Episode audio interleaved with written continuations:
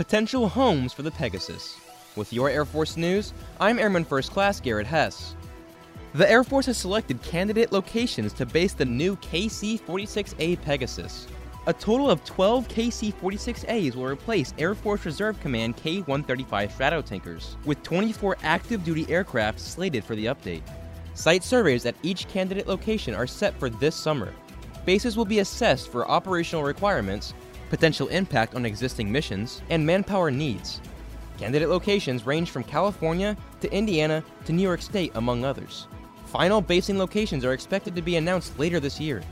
The KC 46A brings more advanced capabilities than its predecessor, including worldwide navigation and communication, improved force protection, multi point air refueling, and airlift capability on the entire main deck floor. That's today's Air Force News.